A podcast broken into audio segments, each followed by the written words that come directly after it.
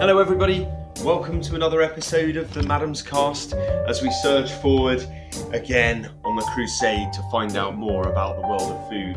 Its foibles, its warts, the things it keeps hidden, the things that we know about, the things we don't know about, and dispel some myths that perhaps aren't true, and maybe find out some facts that we haven't even realised or begun to realise that we needed to know. As always, please do share your questions and your love for the Maddams Cast. Uh, you know, ask your friends to listen. Uh, do send us uh, questions uh, via tim at timmaddams.com if you uh, want to get involved or if you want a specific subject discussed or you want to recommend somebody to come on. Those are all channels that are open to you. For the meantime, put your feet up, make yourself a cup of tea, sit back and enjoy the following discussion about the world of food and what we'd like to change about it. And I have an interesting guest for you, as you have come to expect from the Maddams Cast. We have an interesting guest. So, without too much further ado, I will introduce Josh Puddle from Momo Kombucha. Josh, are you there? I am, yeah. Thanks, uh, thanks very much for having me. I'm, I'm really looking forward to this. Wow, Josh, we're looking forward to finding out not only about you, but about your lovely product and what you'd like to change about the world of food. So, welcome, pull up a chair, sit by the fire, you know, although I suppose middle of summer, perhaps the fire's not necessary, perhaps it's a barbecue. Um, make yourself comfortable in the digital sitting room uh, that is the discussion forum for the Maddams Cast and basically be welcome. Um, where should we start? Josh, tell us a little bit about yourself. Who are you? Where are you from? Um, and how did you get to being a kombucha producer? Yeah, so yeah, my name's Josh Puddle. I started Momo with my wife Lisa. Um, we'll be celebrating our fifth fifth birthday um, in October. Uh, we've got two small children. Um, they're both actually hiding away upstairs, so hopefully they won't inter- interrupt this. Um, Cece is uh, five and a half, and Kaya is is three and a half. So I always I always joke that it feels like we had three kids uh, if you include Momo um, pretty much at the at the same same time. My Yeah, yeah. my background before I started fermenting tea was working in the city. So I was an equity analyst uh, doing doing company valuation, Uh-huh. um, but never really felt that it was it was right for me. Um, and then it was, uh, and I'd always wanted to do my own thing. And then it was actually a trip to New York back in 2016 with Lisa, um, and she was she was telling me all about gut health, which at the time I'd never heard of. Um, on the plane on the way over there, and she said there's this fantastic product called kombucha, which is taking off in the states. And while we were over there, we went into a Whole Foods, as you do, Uh-huh. and were kind of completely knocked back by the selection of kombucha they had. It was probably the biggest soft drinks category in the fridge Wow. Meters wide, floor to ceiling, loads of brands, uh, loads of different flavors, and you know we were just completely hooked. Neither of us really was soft drink uh, buyers or consumers. We'd usually be going sort of tea, coffee, or going straight for a beer or a wine. Um, but we felt if this stuff was available in London, we'd be buying this buying this every day. So um, yeah, a few months after getting back, we we bought the big book of kombucha and a thirty pounds kombucha kit, and things things started from there. Amazing, amazing. Right, so I've got loads of stuff I want to ask, but there's two things that spring up that for me that uh, the listener outside might be more interested in or might pick up on. So, number one, right, gut health. Where's that come from? I mean, you know, had Lisa been reading some Tim Spector, or uh, had she picked up a book on, you know, where, how had that come about? Was, was she concerned about her mental health or her dietary health? What, where, you know, Mm. what what sparked that interest? And then, secondly, what actually is kombucha? I mean, you've mentioned fermented tea, uh, but in my head, if you ferment something, you end up with beer uh, or alcohol, and kombucha definitely isn't alcoholic, is it? So, what's going on there?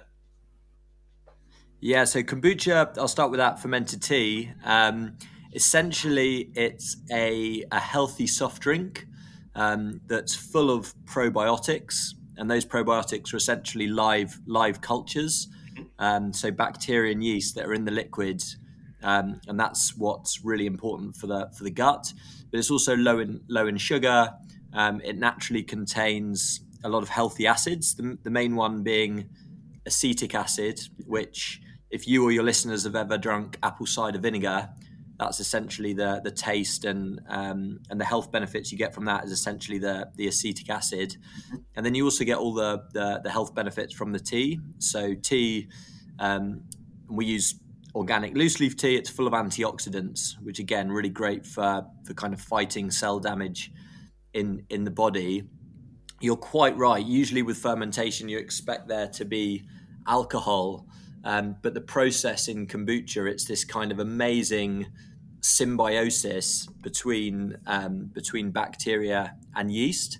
Uh-huh. So the yeast kind of kicks things off first, and it consumes the sugar in the in the tea, and starts producing carbon dioxide. So you see these little bubbles appearing, uh, and also alcohol, and then the bacteria actually feeds off that alcohol to produce the organic acids. So at the end of the the fermentation phase, you have a product that's full of these live cultures, but there's only trace amounts of alcohol left. So it's kind of 0.2, 0.3%.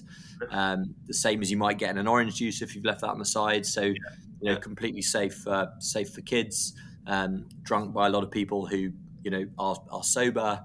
Um, so it's, yeah, kind of a bit of a nuance to, to typical beer and wine. Um, where Lisa came across gut health, I'm, I'm not 100% sure. She, um, you know, since I'd say since then we have read a lot about. Um, obviously, you know, Tim Spector. He's actually visited our, our brewery, which was fantastic. That's cool. That's I think, cool. I think her link actually came from more Eastern interest in in sort of health and wellness, and particularly Ayurvedic medicine. Okay. Which I don't know how familiar you are with that, but it's essentially um, I think it originated in India thousands of years old. It's kind of the sort of science of life, uh-huh. um, and if and effectively they've been saying for you know quite literally thousands of years that everything starts with with digestion, mm-hmm. um, which is obviously uh, you know happening in the in the gut. And I think it was her interest from that and from a trip to India that took us started us onto that journey. Well, modern science, you know, this incredible ability that they have now um, with electron scanning microscopes and tissue culture and all of this stuff that they are just discovering more and more links between uh, what you eat. I mean, it's an old saying, isn't it? What you are, what you eat. And you know, I'm a huge fan of other people's podcasts. One of the one I listen to a lot is the Zoe podcast, which is all about health and nutrition. Tim Spector is one of the partners in that, and I just blown away. Uh, and we had Naomi Devlin on this very podcast. She's huge, uh, hugely knowledgeable about fermentation and gut health as well. And I'm desperately trying to get somebody else on as well. Uh, I quite like to talk to Sandor Katz about it. But, you know, all of this stuff is coming back by modern science to be proven to be right. And one of the big things that they're talking about off the back of this is that we've got it wrong. We've got a healthcare system which doesn't care for our health, it cares for our illness. It's built to fix a problem once it's there. It doesn't necessarily fix the root cause. And if we want to support and save the healthcare system that we have in the UK, which would be great, right? I think we all appreciate the NHS is an incredible thing.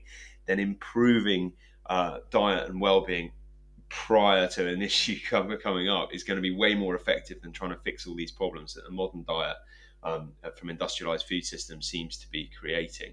Um, so I'm totally with you there. That's massively uh, cool, though, to hear about that Indian connection. I didn't know that. And something that comes up in my head from that then is that for some reason I always thought that kombucha was Japanese. Is it in fact Indian? It's it's um, it's well, they think it's either Chinese or or Japanese. The okay. the origins. Um, the most common story is that it originated in China, actually about two thousand years ago, um, but was then exported to Japan by a, a Japanese physician called. Well, the, the legend goes called Dr. Kombu. Um, and then he was Dr. Kombu and he'd sort of discovered it and described it as this kind of elixir of elixir of life, um, and then the char came from from tea. So yeah. that's how they say is is the origins of why it's called kombucha. Kombucha, amazing, amazing. Well, um, a friend of mine a long time ago now, probably over a decade ago, brought me some of his kombucha and said, "Look, I've made this, and actually, it's called something slightly different because he sweetened it with honey, um, and it's got a different name. I think if you make it with yeah, honey. it's Jun. Oh, there you go. You're incredibly knowledgeable, Josh. This is fantastic. We're going to have a great chat.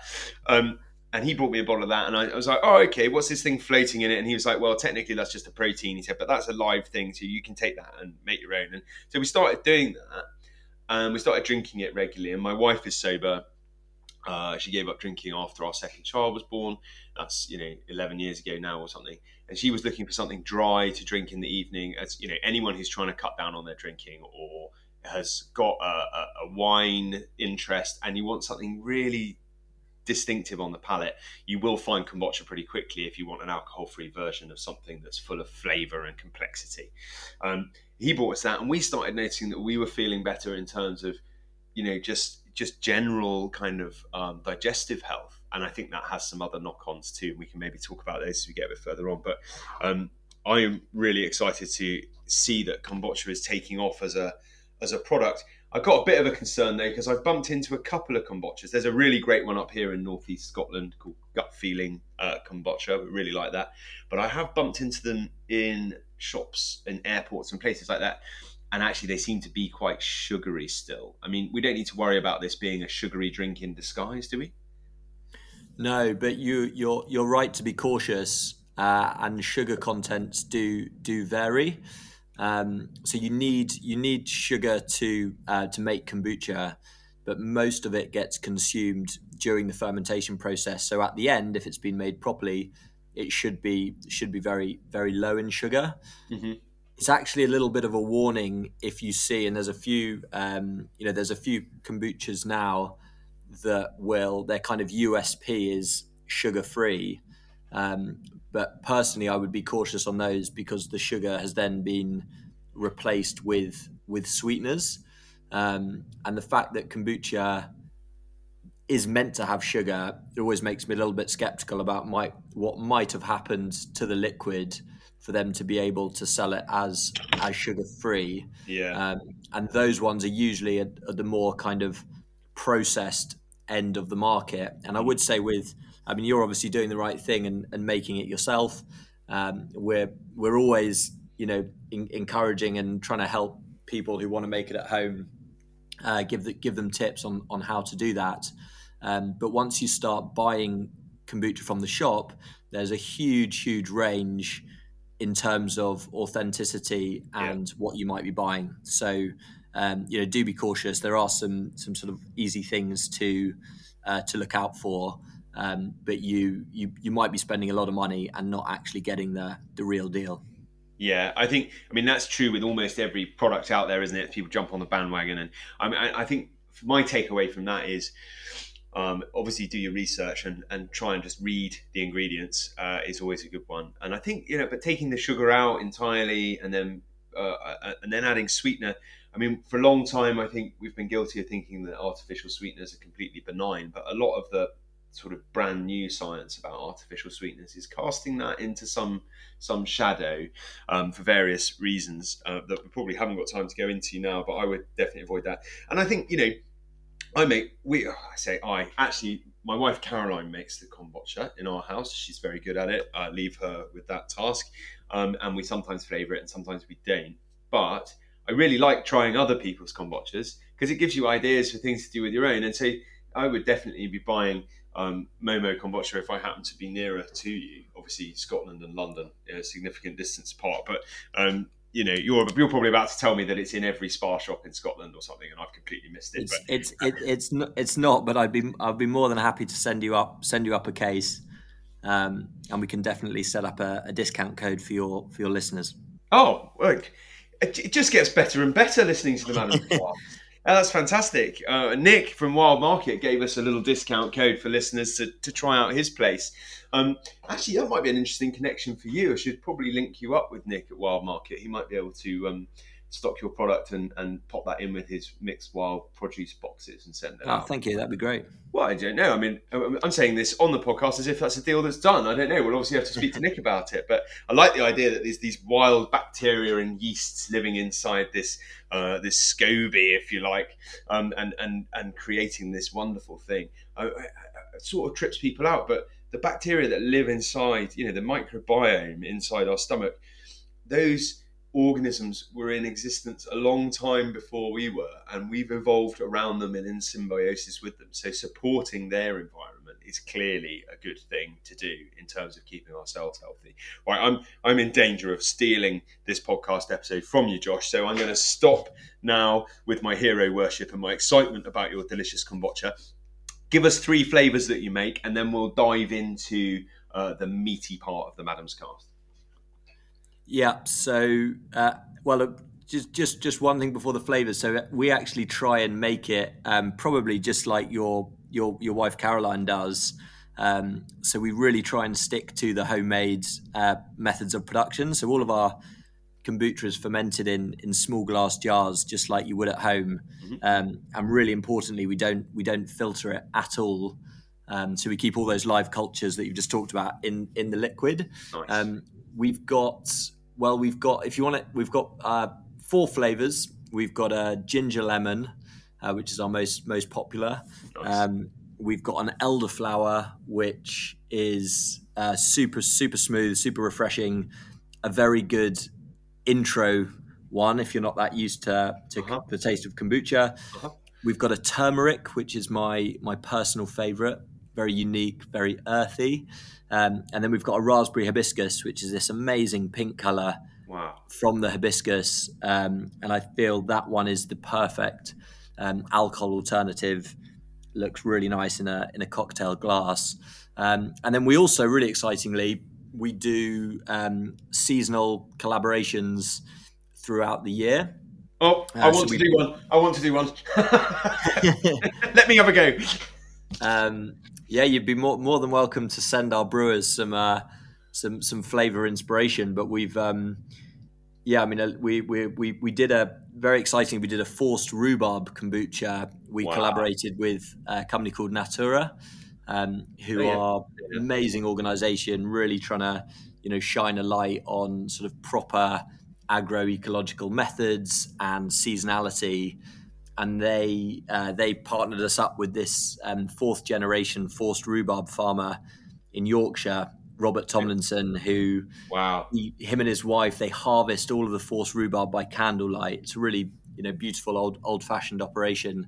Yeah, um, yeah, and worked very very nicely in the in, in the kombucha. So that's something really exciting to keep your eyes peeled for throughout the throughout the year. Amazing. We love I love forced rhubarb. Um, it's got it reminds me of my early, you know, my chef days when I used to run kitchens. Yeah. You would look forward to the, the forced rhubarb at the end of January because you've been desperately clinging on with the pears and the apples and this, you know, and it'd be like, oh, oh my god, something different, a new ingredient, and it arrives before the asparagus. You know, it comes before the spring greens. It's there, and it's just so exciting to have it, and it's got something incredibly vibrant about it um, and and it's an absolute nightmare to juice. So yeah, well done, yeah. well done for persevering. Well, that was actually um, yeah, I mean, completely completely overlooked how big a job that was, and we we actually en- we actually ended up doing it with um, so it was predominantly my my wife Lisa and Ella. Uh, our sales and marketing person, they did about four days of juicing in our kitchen at home the whole the whole yeah. kitchen was covered in this kind of sticky bright pink forced rhubarb juice and it was a really physical activity because you're you're dealing with all the sort of you know leftover fibers and they're really heavy and they're draining and they they did the most phenomenal job um, but it was you know i think people when they're sort of swigging back the bottle had had no idea just quite how much went into it yeah. uh, and you're completely right i mean i I had no idea how much buzz there would be around around Force Rhubarb, and yeah. usually when we do a special, we expect it to last for about six weeks, and this one sold out in about six days, and we had a lot of unhappy customers who hadn't had a chance to try it. Yeah, um, yeah. So next year we've we've learned our lesson. If we if we do it again, which I hope we will, we'll we'll make sure we make a lot more and buy an industrial juicer. I mean, I'm laughing because uh, I've been doing some cocktail work with uh, an interesting guy for a local whiskey company that I've been doing some um, menus for, and we had this big launch event. So I was collaborating with their cocktail guy to come up and so see if we could make the cocktails um, a little bit more uh, unique. Uh, and a little bit more, you know, thoughtful about provenance because the, the, the whiskey provenance is incredible, and the, uh, the sherry casks that they use, they've got using the sherry from the same cask. You know, lots of synergy there, lots of great stuff. But I just wanted to next level a few bits. And one of the things I was like really slightly against, you know, one of the first things you learn about cocktails and sustainability is that the um, the citrus juice world is not a great place to be, and citrus production in lots of ways is very uh, pesticide heavy, as well as um, as well as it having to be shipped around. And I was like, well, how do we make stuff sour? And I was like, oh, let's juice some rhubarb. So of course that was absolutely fine when I was juicing a little bit of rhubarb to do the experimental cocktails with. Yeah. And of course we realised we needed like 50 litres of rhubarb juice, and I was like, okay, that's one chef for a whole day with a juicer, and we nearly broke the juicer, and it was like, oh god, we're trying to juice all this rhubarb, but it was really worth it. I mean, it's a really nice acidity. Um, I've been playing around with sorrel a little bit too, because that's the same sort of oxalic acid, trying to extract that from sorrel. Um, juicing sorrel is a much more genteel affair, but the, the yield isn't quite there. So I'm, I'm, I'm, I'm still thinking about that one. Okay, yeah, right. we, we yeah, could obviously chat yeah. forever. Oh, sorry, Josh, I've interrupted. Yeah. Um, we could probably chat forever uh, uh, about creative fun stuff, but we do need to find out what you'd like to change about the world of food. Are you feeling sort of ready to, to deal with that? I'm ready, yeah. Okay. Um, Josh Puddle, what is the first? Oh, Josh, you there? Oh, yeah, you are. Yeah, yeah, um, yeah, yeah. Josh, what is the first thing that you would like to change about the world of food? Let's hear it. My my first thing is that I think we need way way more government inter- intervention on ultra processed foods. Um, if if I was in in charge, I I, I think it, it's necessary that we look at kind of tobacco levels of, of taxation and apply apply them to the worst offenders. Um, and I totally appreciate that it is it, it's very complicated and it's not as it's not as simple as that because you know there's there's so many different types of ultra processed and what it means and different quantities of emulsifiers um, but I feel like we need to be making much much more effort uh, in that in that direction mm-hmm. um, it's apparently now in the UK and I think with with with the worst in Europe half of all food bought by by families in the UK is now ultra processed and you know when you listen to the likes of of Tim Spector um, who can really really breaks this this stuff down, there's a whole variety of, of, of cancers and heart disease and strokes and dementia um, that are being you know caused or certainly um, accelerated by the the consumption of of ultra processed. And I just think it's it, it's criminal. You know, these are the most profitable foods for that companies can make, uh-huh. um, and they're they're highly highly addictive, um, and the, the, the companies are you know they're able to to fund research and sponsor experts and sort of disparage the the known facts on what it's doing to people in the the health the health system. Um, and it just it, it completely shocks me that there's there's there's there's not more of a of a focus on it. Yeah, uh, we won't get any argument from from me on that. Uh, yeah, I, and it's really hard, isn't it? Because uh, we have a whole generation of or, or, several generations of people that don't necessarily cook in the way that traditionally we would think of cookery. Um, and ultra processed foods, in a lot of ways, seem like the answer. I mean, you're talking to a, a, a child of the 80s, you know, when all yeah. this stuff was really coming out. And I was blown, you know, I mean, the marketing was huge. You know, I could probably sing you, I won't, but I could probably sort of sing you the adverts for some of this stuff. Uh, and it's only now that we're sort of seeing this this kind of coalescence of, of thoughtful people coming together and going, actually, you know, we're not just sort of a bunch of weird hippies talking about whole food making things better. These these foods are damaging your gut microbiome, biome, which is your sort of mechanical repair system that keeps the building blocks of your body functioning, and not to mention your mind. Your mind is part of your body. I mean, this um, really interesting links between mental health and gut biome. But this link mm. between ultra processed foods not only being bad for you because of the sugar content necessarily, or the fat content, or the stabilizers, as you say, or the emulsifiers, and all of these weird and wonderful things we've never heard of, but we just ignore on the packet. Um, but they're bad for you in this secondary way as well, which is that they're damaging your gut health, which is in turn really damaging your body's ability to fix itself as it goes along, uh, which is just slightly mind blowing, really, when you think about it. Yeah, I mean, it's, and it's also it's also mind blowing about just how. I mean, I said the the fifty percent stat, um, and I think yeah. there's there's sometimes a perception that you know in, in sort of cert, certain segments of society are sort of way way further ahead in in in, in understanding this. But then I, I actually think, you know, being in the sort of the food and drink industry, we're we're I, I sometimes feel in this just a tiny, tiny, tiny tip of a bubble um, I was I was sampling our kombucha actually in a um, this week in one of the top top law firms in uh, in the city, and they had an amazing canteen. They had a really impressive selection of of, of healthy drinks and snacks. And I was stood there with my table and my kombucha, um, and you know sold sold a few bottles and had a couple of people interested. But as I was looking through people passing through the tills, it was probably 90% people were buying Cokes, Diet Cokes, and Fantas.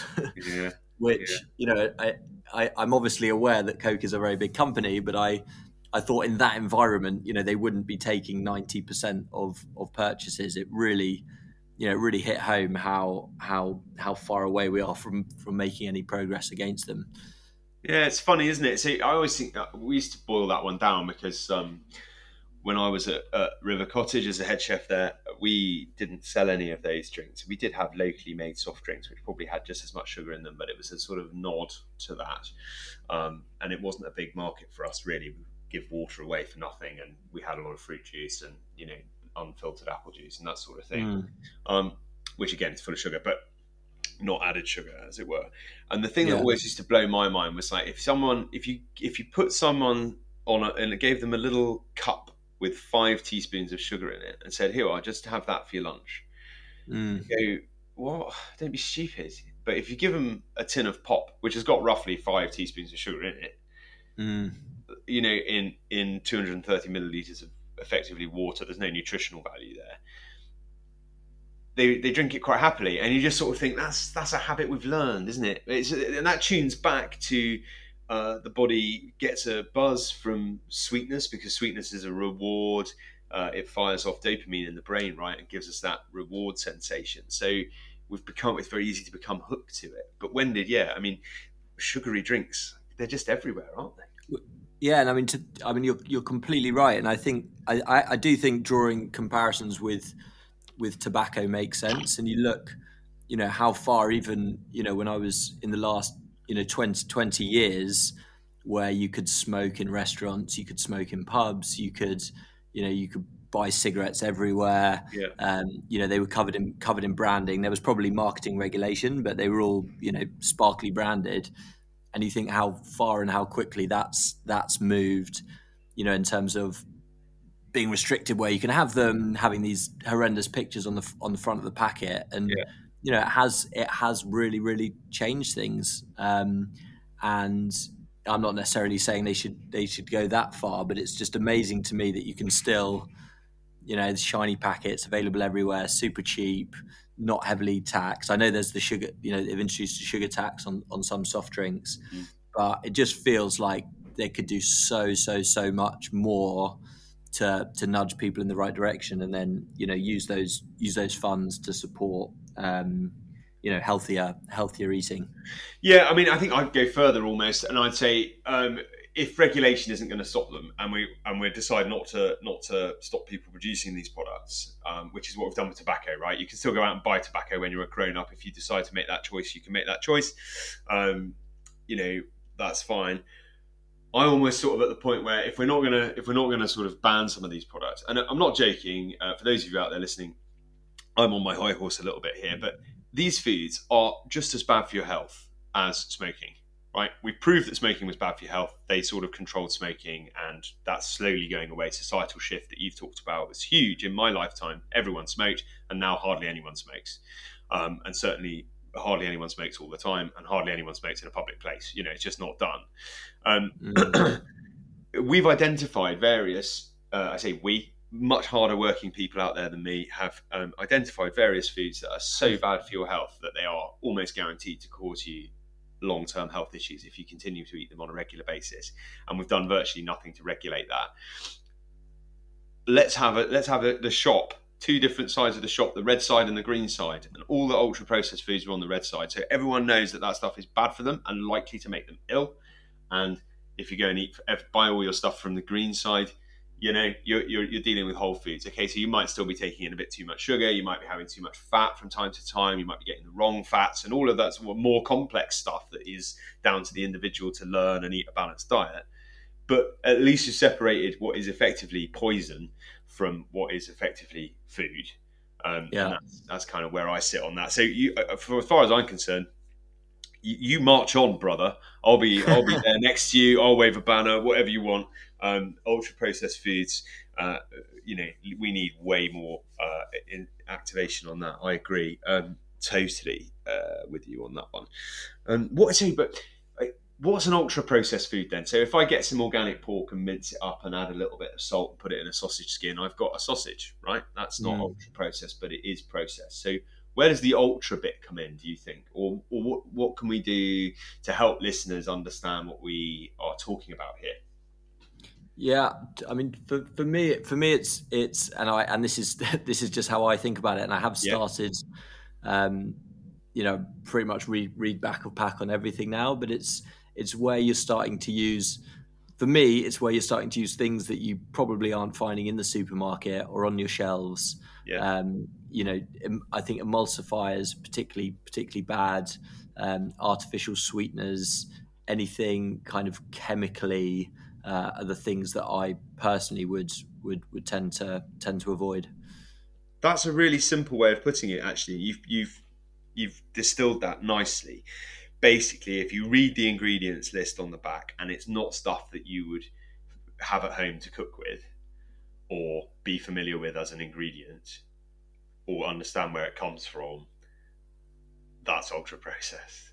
Yeah, and it's it's it's I, I it's it's it's not it's they're actually it's not that hard to avoid I think if you're you know once you're a little bit aware and you know at first you might be a bit surprised about certain things. Like you might you might think you're buying a a healthy dark or healthier dark chocolate let's say um, and they you know different different brands or the supermarket own brands would vary actually very significantly versus say a green and green and blacks organic, and as soon as you look at the back, you can you can you can tell the tell the difference. Amazing, amazing. Okay, well that's great, and I could talk about that all day long. But I suspect you've got a good second thing that you'd like to change about the world of food, uh, Josh. So. In it, I think if you're done with ultra processed, or at least that yeah. part of it, then then let's dive on with number two. Otherwise, I'm just going to sit here and, and back you up on everything. Yeah, my I mean, my second one is I I think we need a, a proper revolution in nutrition and catering and education in schools. Um, and as you said, you child of the eighties, I was probably child of the nineties, and we, you know, the amount of turkey Twizzlers I ate and other absolute crap, and sadly, my kids' school, I don't think things have, have changed very much um, at all. And I, I just think that's a you know a real shame, given some of the things we've talked about and how it's you know fueling their their growth, uh, getting stronger, you know their their ability to learn. Um, I think there's you know a heck of a lot that could be done. Um, some of which I, I acknowledge is, is is is at the harder end of the scale, but I think there's plenty of things that would actually be um, you know be, be pretty easy to do and just to, to draw some lines on what is and isn't acceptable. Um, so i mean like firstly i just think if they just cut out the crap so some of the things we talked about in my first point of ultra process just just make sure that's not available um, available at schools. I i think it should be you know they should be eating whole foods lots of vegetables possibly even um, you know, veg- vegetarian diet I think would be better at schools. And I'm not, um, you know, I, I, eat, I eat meat myself, but I'm I'm trying to make it more of a, a special occasion. Um, definitely trying to eat eat eat less of it. And yeah. I think as kids get older, they you know more and more become so much more um, you know, concerned about the environment. And I just think if it was a leveler to show that you can have, you know, amazing, nutritious, tasty, tasty food um, that's vegetarian, I think that would probably be a positive thing thing for schools. Um, and I think they, yeah, I think they should really try and use, you know, positive positive role models who care about their health, um, care about nutrition, to you know whether it's through through sort of videos or whatever they they, they show the kids um, to really try and try and teach them that. I mean, you don't want to be you obviously need to be sort of mindful of language, and you don't want to you know you don't want to shame shame any kids or, or, or you know try and avoid kind of good and good and bad and this this type of thing, but you know encourage them to eat mindfully, encourage them you know can they you know to sort of get back to nature and you know farm visits and getting excited about seasonality or you know proper teaching on I don't know studying kind of hunter gatherers um, as as kids get older you know you can focus on on on things like biodiversity and the impact of food production system like really really interesting important things that I certainly wasn't wasn't talked about in taught about in school at all. No, well, I mean, I remember learning a little bit about basic nutrition in science for GCSE, um, studying calories and uh, base nutrients and things like that, and then walking out of that and into the break time situation where everyone's eating pink sausage rolls, and I was just a bit like, yeah, slightly disconnected. Those two things yeah. it wouldn't have occurred to me at the time, but certainly looking back, I'm like, there's a massive disconnect there.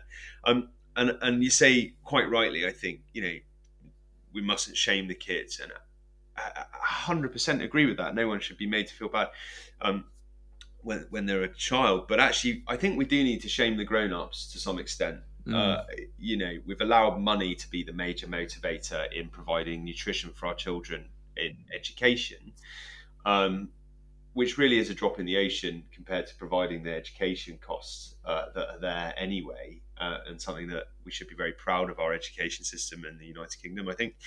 Um, I, absolutely let's shame the grown-ups.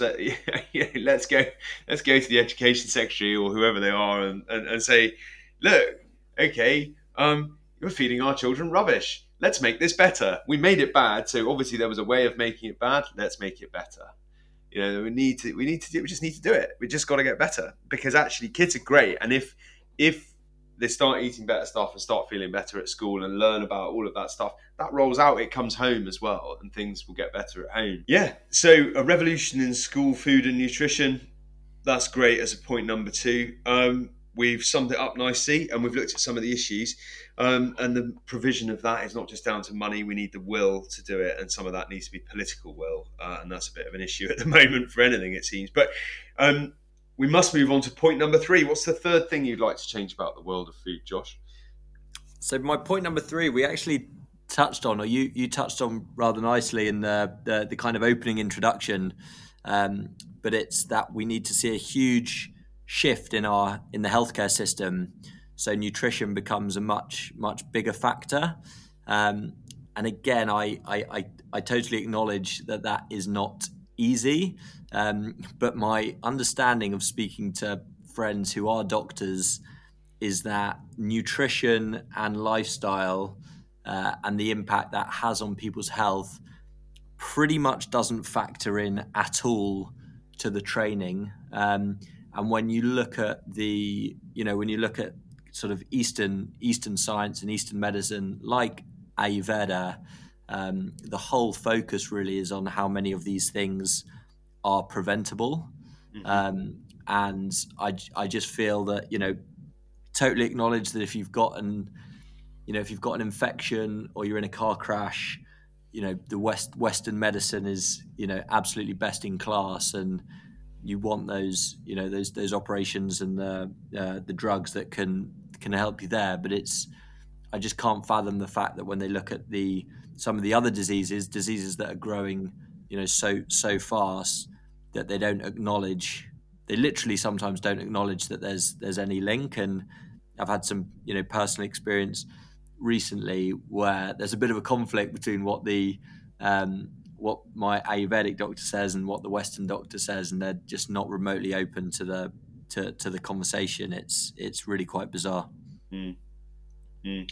Yeah, I, yeah. I mean, there's no doubt. Um, there is no doubt that modern lifestyles and diets are causing a crisis in the in the healthcare system. I mean, I'm currently reading Unprocessed, um, mm.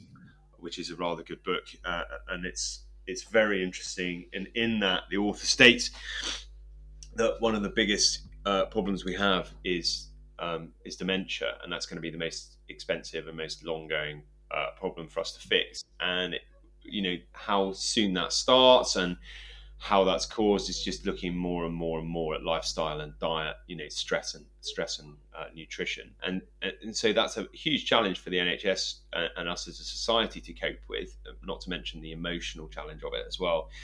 Um, but it also looks like you know unless we do something that that problem is just going to get worse and worse and worse and worse and we need to be telling people in their 20s uh, if not before to start thinking about that and making sure they're future proofing themselves by eating well and looking after themselves. It's um it's complicated, isn't it? But a huge shift in the healthcare system is needed mm. um, for so many reasons. And like you, I think you know I absolutely um, want to know that that critical care system is there if I ever need it. Um, yeah, I'm only here talking to you because it does exist. I can tell you. So you know that's that's very important to me. But in order to protect that, we need to make sure it's not overwhelmed by problems that we're causing that are unnecessary. Yeah. And I think, I mean, from speaking to, to friends who are doctors, you know, it's almost, they're almost warned not to talk about lifestyle and food because they can come under such sort of huge, huge criticism and almost get, you know, get in trouble for, for doing so. It's almost like, yeah, that's not, not their realm. Mm. It's, you know give give out the pills, give out the sticking plasters, and just completely ignore the you know what's what's happening happening underneath. Um, and yeah, I think un, in, unless that that changes, the problems will will just carry on getting getting getting far worse. Yeah, you're right. I think you know there's there's a there's a there's, there's a fine line between bullying someone right and yeah. giving them sound and, and robust advice and i think that line should never be crossed, particularly in a healthcare situation. I mean, it's just no, you know, no one wants to get bullied by their doctor or made to feel humiliated. But there are ways of doing these things, right? Mm. You could get people together into groups and say, look, can you come to this clinic because we want to talk to this cohort of people about things that they can do to support their medication journey, right? There's ways of putting this together, and there's projects that are underway to do that. And Europe, they seem to be a lot better at it, particularly in the Scandinavian countries. So I think I think we're going to go through a revolution with uh, with our nutritional health and our understanding of that, as we have recently done with mental health and how much more accepting everybody is and aware of uh, of mental health, which in some ways has led to this sort of awkwardness of talking to people about taking control of things that they can help themselves with, um, rather than medicalizing everything. Uh, but yeah, you're yeah. right. There needs to be a paradigm shift within the healthcare training system as well, right? Yeah, and yeah, and and yeah, I think it, I mean, I, I unless it's changed, I think it's almost next ne- next to nothing, which is just totally totally staggering. Amazing. Well, I think a lot of that because the science is so young, it hasn't filtered in there yet, right? I mean, we're sort of on the crest of this wave here, um, and eventually that will get back to the science, uh, uh, you know, and then the anatomy degrees that people take to get into medicine in the first place, right? So I think that'll be um, that will get there. But yeah, it could be quicker. Would be good. Um, fascinating stuff. Well, I mean, as ever, you know, it's not our job on the Maddams Cast to fix the problems. It's only to merely make them go away as if by magic. So You're I'm good. with you. I'm with you. I'm with you completely. Um, let's have a shift in the healthcare system. Brilliant. And not only not only for the reason of making people better, but for the reason of maintaining that healthcare system, which is on the point of collapse as we yeah. speak. Well, Josh, you've done well. You've changed three great things about the world of food there. I mean, it's a much nicer world now than when we started the conversation. Yeah, I, I will have one. Uh, if if you'll allow me one one more very briefly. Um, oh, a sneaky which one. Is, uh, which is for my um, well, mainly mainly for my wife Lisa, um, and hopefully our our local councillors are listening and they will take note. Great. But, Let's have it. Go on then, quickly. Big big big side rant on old diesel fueled vans that um, ice cream vans that idle outside playgrounds, and there's a lovely little public paddling pool near us. But to get to it, you kind of have to fight through the fumes of the ice cream van that just sits there on all day. Um, and yeah, my wife's blood literally starts boiling whenever we whenever we see it. And again, it just seems seems a bit bonkers in this day and age, um, and particularly bonkers when about 20, 20 meters away there's a perfectly lovely little sort of shop selling nice nice ice cream. Um, I don't think we need to be be burning burning that diesel all day. So I'd probably, sorry kids, but I'd probably get rid of all the the diesel ice cream vans out there as well. Yeah, it doesn't seem any need for them to be diesel powered and selling poison at the same yeah. time. I'm going to get lots of emails from frustrated and angry ice cream uh, providers, and of course, you know the occasional ice cream isn't going to do any harm. You know, let's be clear about that, unless it's full of horrendous emulsifiers. Um, perhaps one to sidestep there, but yeah, I agree that sort of slightly odd situation of polluting the environment and you know handing your children something that's bad for them at the same time uh, is a slightly sort of weird situation yeah. to be in when you start to view it in that way and become aware of it. Brilliant. Okay, well there you go. You've managed to sneak in a number four too. So that's a very specific gripe, and I can see that that's obviously happening, you know, near you, and I can understand why that would be a challenge. I I, I think it sort of takes me back to the food in school thing. I would also change the food in the health and leisure centres. I mean, I get fed up with, you know, walking. You walk through the leisure centre to go to your exercise class or use the gym or have a swim or whatever it is you do and there's vending machine upon vending machine upon vending machine full of ultra processed food and you're like oh for god's sake. So we're making people fit and unhealthy at the same time. What's yeah. going on there? Uh, that just does. That's such a disconnect. I don't know what that's about. But anyway, um, having written to a council in East Devon about it when we lived there and got zero response from them, I can't see that changing anytime soon. No, I don't think so. um, right. Okay. Well, on the way out, having changed the world for the better, as you certainly have, Josh, um, you get three little fun things on the way out. You get to nominate a future guest of the podcast. You get to choose a sort of desert island food book, a food book you wouldn't be without, and a drink that you might have a little sip of or a glug from while you're perusing that book. Um, do you want to give us those, and then we'll do the thanks and handshaking at the end? Yeah, absolutely. So the the person I think you should have on uh, is a woman called Amelia, who runs a fantastic business called the Bold Bean Company. Okay. Um, they or she, she she describes her mission to get people obsessed with beans um, and she's totally succeeded with with me and my me and my wife. Um, their their beans are just so tasty so good. They pretty much go with anything. Uh-huh. um, real you know fantastic addition to to any meal. And also you know we've talked a lot about gut health. Great for the gut because of all the the fiber in those those beans. Um, it's a really it's a really fun fun company that they're they're creating as well. Um, loads of uh, sort of recipe inspiration, which they call I think they call it Beanspo. Um, and yeah, I think she'd be a fantastic guest to guest to have. Let's have her. I'm, I'm totally up for that. Put us in touch. We'll we'll we'll get her on. She sounds like she's got her finger on the pulse. Very good. uh, sorry, uh, dad joke crept in there. Uh, apologies. Okay, um, what about a book then? And this is a tricky one. Everyone struggles with this. Well, the book actually, um, it's a book called Quench Your Own Thirst. Ooh. And it's been a really important book to me um, on on really on, on for starting Momo, and it's about the guy who started uh, Samuel Adams Beer over in the okay. over in the states, a guy called Jim Koch, and he um, they they they they initially were the, the, sort of first big big brand that had success in the craft beer wave. Okay, um, and it's all about you know how he sort of quit his city job to start the company, and you know they had a huge amount of success, and I I love the book because it's so much of it is around the focus on the product, um, which you know I think if you're starting a you know business like that, it's it's so important to always come back to you know how do we make the product a bit better, how can we improve it, um, and then the the kind of the good fight that you have to take on against the big incumbent brands.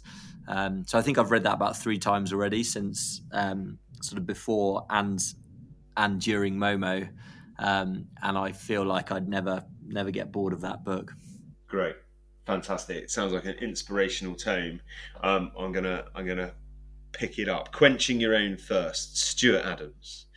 Uh, uh, yeah, the author's called Jim Koch, and the, the beer brands he started with Sam Sam Adams. Oh, Sam Adams! I can't read my own handwriting. I have got that Jim Koch here down in in um, uh, in in the notes, so we'll stick a link to that up along with um, everything else that we can find to stick in the show notes for you. And was okay. So, what are you going to sip while you're reading a book about craft beer? I wonder.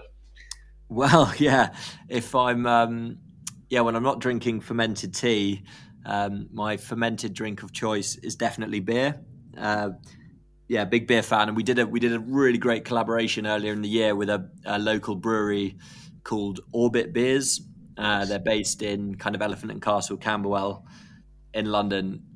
I really like really like the stuff they do, but one of their core range is called their their Ivo. It's a pale ale, super tasty, always really consistent. So I'd definitely be uh, yeah have a have a glass of that in my hand while reading Quench Your Own Thirst. Fantastic, brilliant. Uh, that is wonderful. Well, I'm gonna. Um, I'm going to enjoy a glass of your kombucha uh, when I'm editing this podcast and sending it out there for everybody to enjoy and send me notes on and suggest things about, which would be nice to hear. Um, where do we find you? I mean, I've just followed you on Instagram, I think, which is exciting. Um, because I like to follow people on Instagram and find out what's going on with them. Uh, where else can we find you? You got a website, that sort of thing? Yeah, so Instagram is Momo Kombucha. Our website is Momo hyphen Kombucha. Um, that's probably the probably the best best place. And yeah, we'll I'll after this I'll, I'll set up a, a discount code, so we'll make it uh, Maddams fifteen for fifteen percent off any of our twelve or twenty four bottle cases. So if any of your listeners uh, do want to give it a try, um, a little a little something for for them. And of course, we'll send a send a case up to you. Oh well, I mean, I'm winning left, right, and centre. I'll have to send you something back. I'm happy to do that too. Um, Josh, I won't take up any more of your time. Huge thanks for taking part in the Maddams Cast project. It's um, it's just for fun, right? So it's great when people are so keen to get involved uh, and take part. And the conversation is moving along, and lots of things are changing. And I think the thing for me to take away is that we often feel like we're complaining about these things, or talking about these things, or asking why they're not better. And these days, compared to 20 years ago, I meet so many more people who sound the same and who are doing things in their own little way to make things better. So let's leave it on a celebratory note. And thank you for making a great product that is in its own way improving people's health, changing the world, and improving the world of food. Nice one, Josh. Yeah, thanks for having me. I really, really enjoyed the chat. Awesome. Um, all right, Toodle Pip. Catch you soon. Cheers.